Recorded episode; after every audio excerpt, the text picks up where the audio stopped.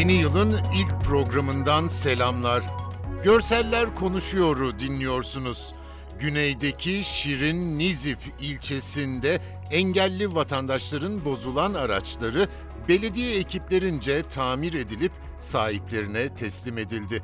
Nizip Belediyesi Engelsiz Yaşam Merkezi ekipleri akülü veya tekerlekli sandalyesi arızalanan engelli bireyleri evlerinde ziyaret ederek arıza yapan araçları Büyükşehir Belediyesi'nin ilgili atölyesine götürdü.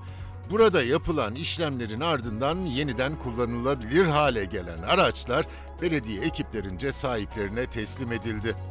Türkiye Belediyeler Birliği tarafından düzenlenen Engelsiz Şehirler Fikir ve Proje yarışmasına başvurular sürüyor. Birliğin açıklamasına göre engelli vatandaşların şehir yaşamına katılımının kolaylaştırılması ve engellilere yönelik farkındalığın artırılması amacıyla düzenlenen yarışmanın başvuruları 15 Ocak'ta sona erecek. Türkiye Belediyeler Birliği ve Gaziantep Büyükşehir Belediye Başkanı Fatma Şahin'in öncülüğünde başlatılan yarışmayla engelli bireylerin günlük hayatlarında herhangi bir yardıma ihtiyaç duymadan tüm kentsel hizmetlere ulaşmalarını sağlayacak girişimlerin geliştirilmesi ve vatandaş düzeyinde farkındalığın artırılması hedefleniyor.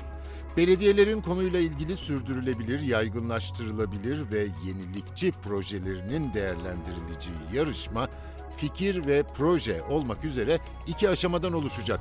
Yarışmanın ilk aşaması olan fikir aşamasında jüri tarafından başarılı bulunan ilk 10 projenin her birine 500 bin lira ödül verilecek. İkinci aşamada ise yarışma jürisi tarafından uygulaması en başarılı bulunan 3 belediye ayrıca ödüllendirilecek. Birinci aşamada ödül alamayan projelerde uygulamaya geçirilmesi halinde ikinci aşama için başvurabilecek. Aile Çalışma ve Sosyal Hizmetler Bakanı Zehra Zümrüt Selçuk, kamuda çalışan engelli sayısının 2002'ye kıyasla 10 kat artarak 57.809'a ulaştığına dikkati çekerek Ocak ayı içinde yeni yılda bir atama daha gerçekleştireceğiz. Engelli kardeşlerimizi kamuda istihdam etmeyi sürdüreceğiz diye konuştu. Aile Çalışma ve Sosyal Hizmetler Bakanlığı ile Ankara Üniversitesi arasında Türk İşaret Dili Çalışmaları İşbirliği Protokolü imzalandı. Protokolle farklı alanlarda Türk İşaret Dili terminolojisi geliştirilecek. Hakkari'de dezavantajlı gruplarla kadınların istihdama daha fazla katılımını sağlamak ve üretkenliklerini artırmak amacıyla hazırlanan projelerin uygulanmasına başlandı. Sanayi ve Teknoloji Bakanlığı Doğu Anadolu Kalkınma Ajansı'nca uygulanacak engelleri üreterek aşıyorum ve geleneksel el sanatlarının modernizasyonu ve ekonomik yaşama entegrasyonu projeleri kapsamında iş geliştirme merkezinde atölyeler oluşturuldu. Vali ve Belediye Başkan Vekili İdris Akbıyık, Engelleri Aşıyorum projesinde yaklaşık 100 engelli vatandaşın meslek edinip iş sahibi olacağını söyledi. Evet sıcak haberler böyle şimdi betimleme. Anadolu Ajansı'nın yayına verdiği fotoğraflardan bahsedeceğim bugün de. Suriye'deyiz. Sınıra yakın bir mülteci kampı.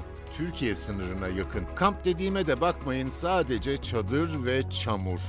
Ebu Fida kampıymış burası. Dört kız çocuğu kameraya karşı ayakta durarak poz veriyor.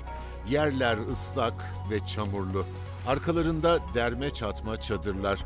Dört kızdan birinin elinde bez bebek.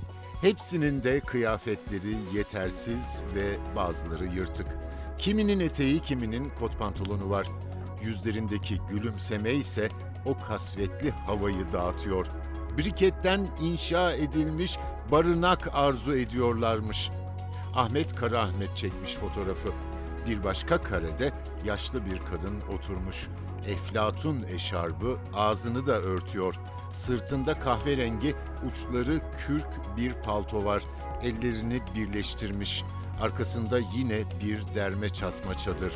Nura Kaut'muş kadının adı. Esed güçlerinin saldırıları ardından evini terk etmiş ve buraya sığınmış. Bu haftalık bu kadar. Yeniden görüşmek üzere, hoşçakalın.